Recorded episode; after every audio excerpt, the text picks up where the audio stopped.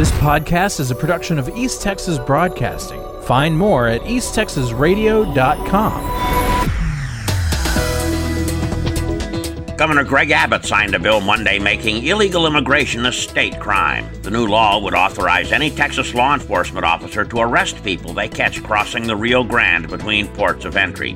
Abbott also signed a bill designating more than $1 billion for more border barriers.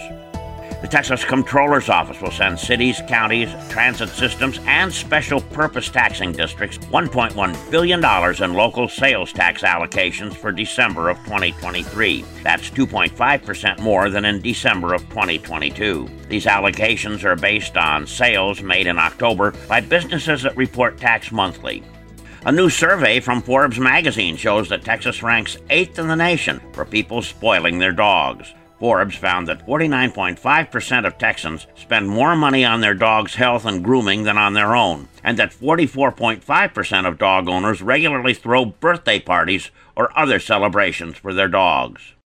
Two Choctaw County deputies responded to Fort Towson for a burglary in progress, and when the deputies arrived, they found Justin Bates allegedly trying to break into a home in a shed where no one was home at the time. Bates was arrested on two counts of breaking and entering, obstructing an officer, resisting arrest, and possession of methamphetamine.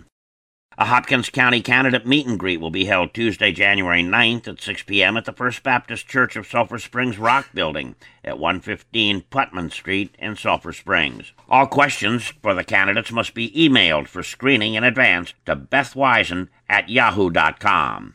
41 year old LaKendrick Antron Fletcher of Longview was arrested in Titus County for aggravated robbery and two counts of unauthorized use of a vehicle. Bond was set at a total of $130,000 and he's being held in the Titus County Jail. A small twin engine aircraft made an emergency landing on U.S. Highway 80 in Kaufman County Monday afternoon. The FAA said the pilot landed the Piper PA 23250 at about 2:45 p.m. northeast of the Mesquite Metro Airport. Forney police said the pilot was not injured and there were no reported injuries to anyone on the ground.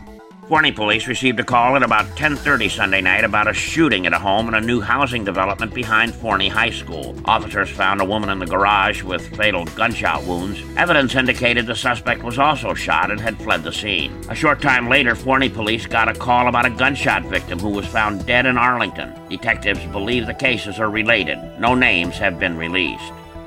I'm Dave Kirkpatrick.